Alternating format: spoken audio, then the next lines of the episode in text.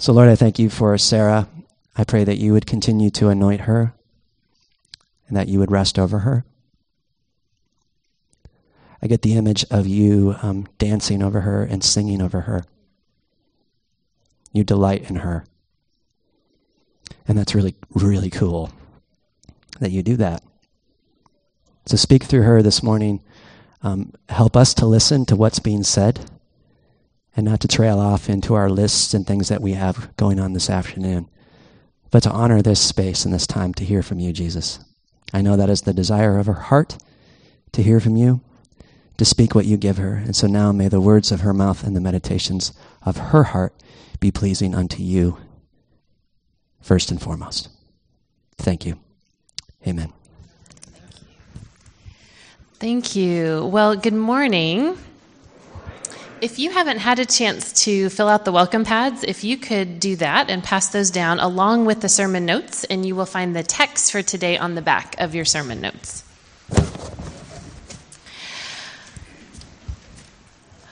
I am going to begin, as we do, by saying, The Lord be with you.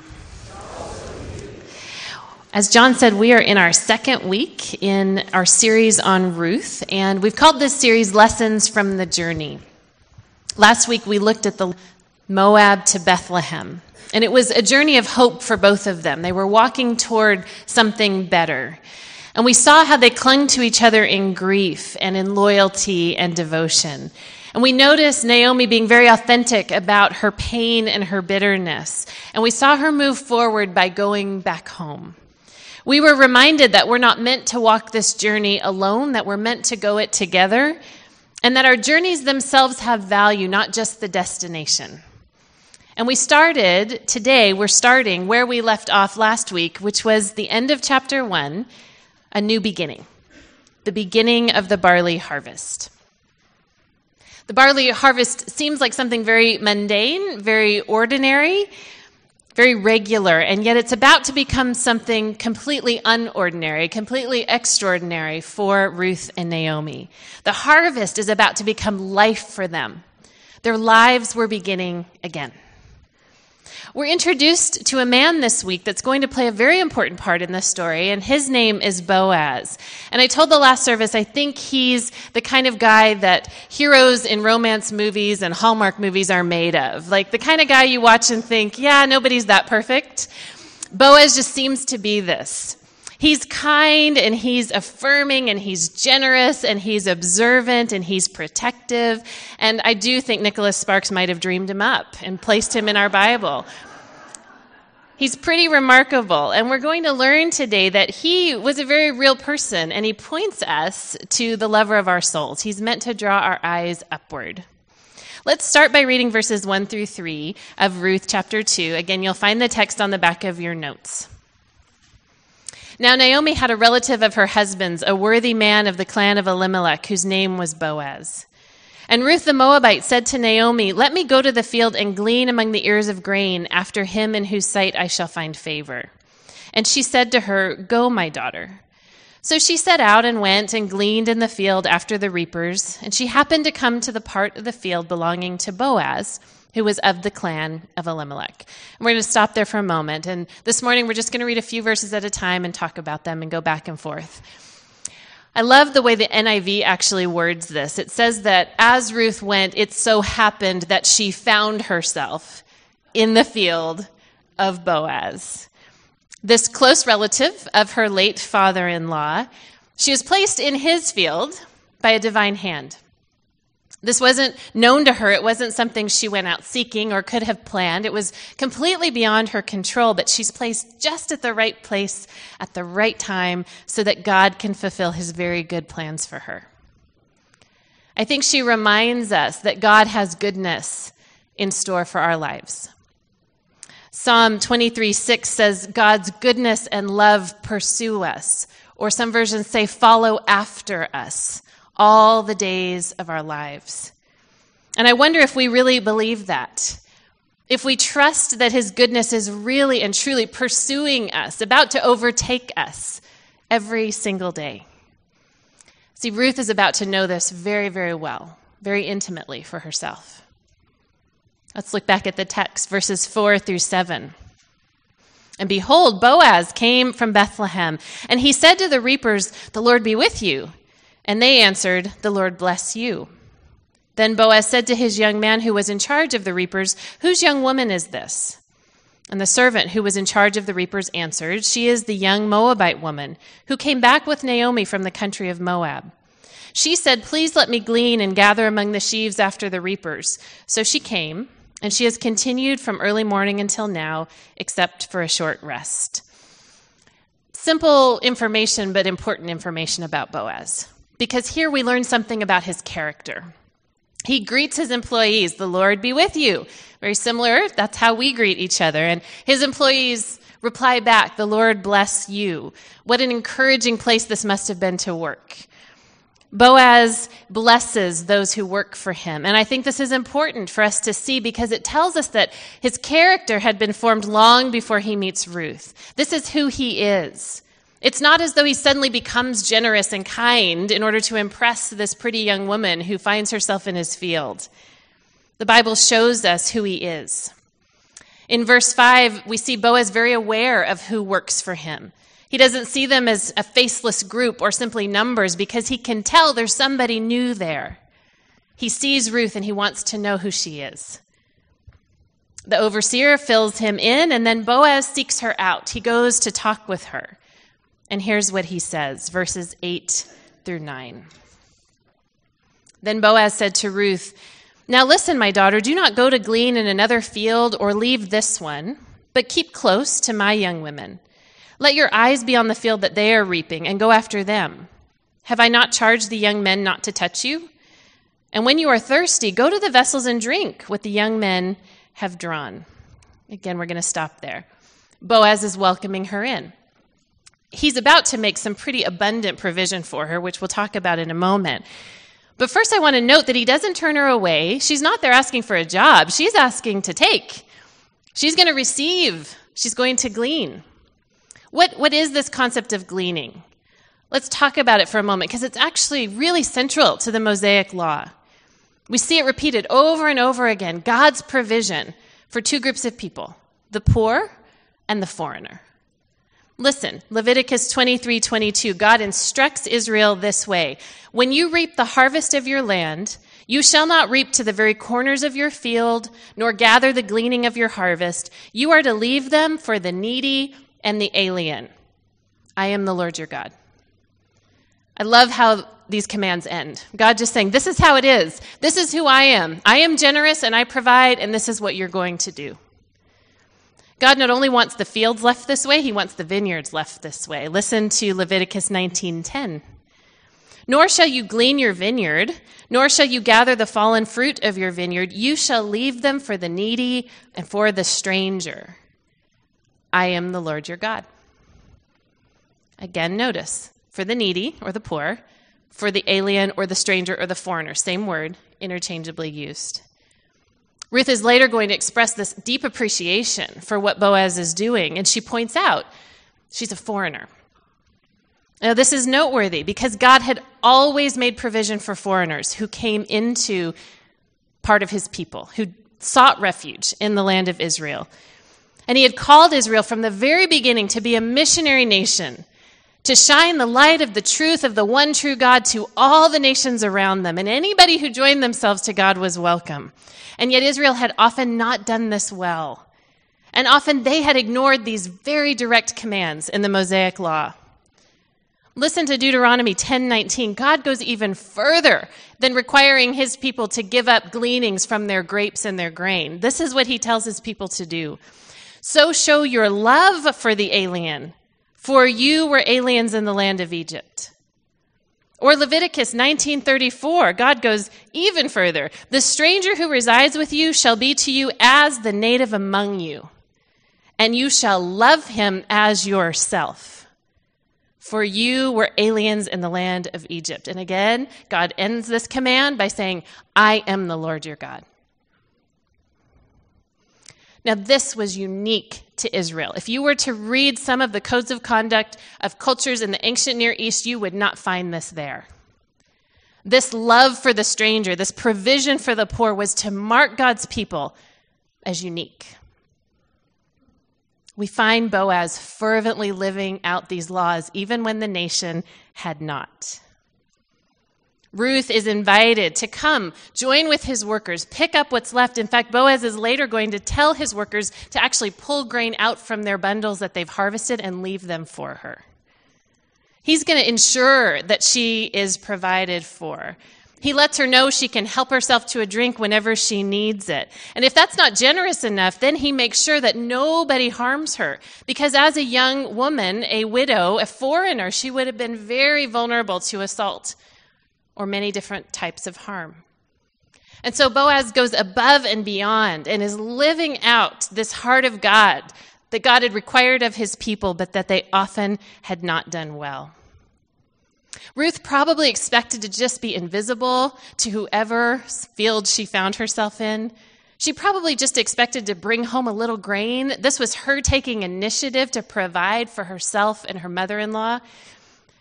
But the minimum isn't all God had for her. God had so much more in store. And I want us to think about our own lives when we think about this.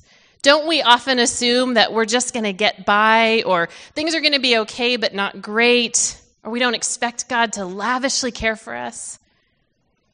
Or maybe we just can't bring ourselves to believe that good can actually happen because we've been very used to living lives of sacrifice and even chaos, and we can't envision something else. Ruth's response to this lavishness, this provision, we see it in verse 10.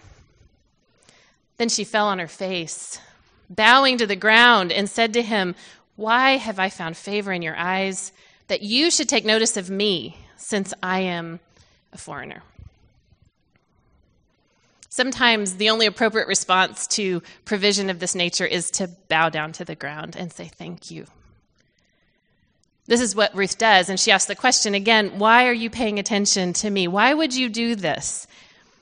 And I think sometimes we ask that same question Who am I and do I deserve good things? We might subtly believe that a life of surrender to Jesus means perpetual misery. Or maybe our circumstances have been one way for so long we just can't imagine another way, or we're not sure how to hope for something different. In this chaotic time in Israel, remember the setting.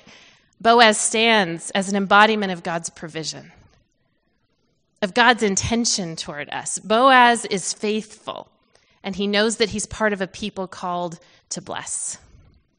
And so Ruth asks him, Why are you doing this for me? And I love his reply, verses 11 through 12. But Boaz answered her, All that you have done for your mother in law since the death of your husband has been fully told to me. And how you left your father and mother and your native land and came to a people that you did not know before. The Lord repay you for what you have done, and a full reward be given you by the Lord, the God of Israel, under whose wings you have come to take refuge. Boaz says, I've heard about you. Your reputation preceded you. I know the sacrifice that you have made, that you have just left everything you knew to be loyal and to cling to and to provide for this woman who's not even your blood relative. And you have found refuge under the wings of God, and He is giving to you, and I get to join Him in giving back. See, Ruth was seen by Boaz. She was gloriously, deeply, joyfully seen. And I would imagine in a group this size, there are some of us who yearn a bit when we hear that. We've been aching for that kind of soul embrace, for somebody to put their arms around our very heart and say, I see, and I know, and I'm here. And often we're looking for a person to do this, and that's not wrong. We're meant to fill needs for each other. We need to start seeing each other. But I want to lift our eyes a little higher to the one that Boaz points us to. See, one of the names of God revealed in the Old Testament is El Roi, or the one who sees me. And God has been revealed that way starting back in Genesis 16, where he appears to another foreign woman named Hagar. She's from Egypt and she's a slave. She's a slave to Sarai, Abraham's wife, and Sarai is convinced that God cannot fulfill his promise to give her a son. And so, Hagar being her property, she hands her to Abraham and says, You two make a child together. Hagar starts to resent Sarai throughout her pregnancy. Sarai detects this, mistreats her, and Hagar flees. And we find her in Genesis 16 in a desert. She's cast out, she's without a home, she has no hope. And yet she discovers something that changes her life. She discovers that God sees her. In this story, the angel of the Lord comes to meet with Hagar. And many scholars believe that when the angel of the Lord is referred to throughout the Old Testament, that this is actually a Christophany or a picture of Jesus before he comes to earth in his earthly ministry. And so we find God through himself to her. Hagar does something that's actually really powerful. She names God. This Egyptian slave woman names God. To name something is to know it. And she says this in verse 13 You are the God who sees me. For she said, I have now seen the one who sees me. I have now seen the one who sees me. This is what I desire for us in these four weeks in the book of Ruth that we would see the one who sees us a bit more clearly. See, Ruth and Hagar aren't very far apart. Both women had inherited lots in life they didn't want. They hadn't sought these lives out. They find themselves in a foreign place at the mercy of others. And God sees them and He finds them, and they actually become a part of His vital plan for His people. I see them, God says. And Boaz saw. He's meant to point us to Jesus in many ways. In fact, next week we'll look at one way he points us to Jesus, which is in this idea of a kinsman redeemer or the Goel. But today I want us to focus on how he shows us God's provision and the way God sees. There are many things in our lives that we do for others that we think nobody else can. Holding sick babies, or maybe it's hours beside a hospital bed with somebody that we love, or maybe it's a relentless caregiving of a disabled child or elderly parents, and nobody sees it, so we think. God sees. I want you to remember that. I want you to know that God knows. There are moments when we all go through dark nights of our soul, and others might be shocked to learn about it, but God is with us there in the darkness. When we feel blinded by it, He sees through that darkness and He knows where we are and what we face. He sees. There are other moments when we refuse a temptation and we reach out for truth and integrity against everything we want. And there is nobody to applaud us, and no one can see the internal battle going on, but God sees, and He knows, and He is proud of us. There are generational curses and unhealthy patterns from our families of origin that we are determined to break. And nobody can really see how we seek to live differently from what we saw or how intentionally we do what we do, how carefully we think about our lives. But God sees and He knows and He's cheering us on. He is El Roi, the one who sees me. I want you to hear what God says to his people in Zephaniah 3. He's speaking to an exiled people, actually, in Zephaniah, to people who had walked away from him, who hadn't earned any bit of his favor, and yet listen to what God says as he promises to restore them. The Lord your God is with you, the mighty warrior who saves. He will take great delight in you. In his love, he will no longer rebuke you, but will rejoice over you with singing. I will deal with all who oppressed you. I will rescue the lame. I will gather the exiles. I will give them praise and honor in every land where they have suffered shame. At that time, I will gather you. At that time, I will bring you home. I will give you honor and praise among all peoples of the earth when I restore your fortunes before your very eyes. The context, again, is God speaking to an exiled people, but I want you to hear the principles which definitely apply to us. God is saying that he delights in his people, that he rejoices over them, that he even sings over them, that he promises to rescue and to gather and to bring home and to restore. This is the type of abundance Ruth and Naomi are moving into. I think abundance often comes in unexpected ways, and we have to have our eyes open to it because it's all around us, and yet we might miss it. Ruth and Naomi didn't miss it. Listen to verses 13 through 18, or feel free to read along. Then she said, I have found favor in your eyes, my Lord, for you have comforted me and spoken kindly to your servant, though I'm not one of your servants. And at mealtime, Boaz said to her, Come here and eat some bread, and dip your morsel in the wine. So she sat beside the reapers, and he passed to her roasted grain, and she ate until she was satisfied, and she had some left over. When she rose to glean, Boaz instructed his young men, saying, Let her glean even among the sheaves, and do not reproach her. And also pull out some from the bundles for her, and leave it for her to glean, and do not rebuke her. So she gleaned in the field until evening. Then she beat out what she had gleaned, and it was about an ephah of barley. And she took it up and went into the city. Her mother in law saw what she had gleaned. She also brought out and gave to her what food she had left over after being satisfied.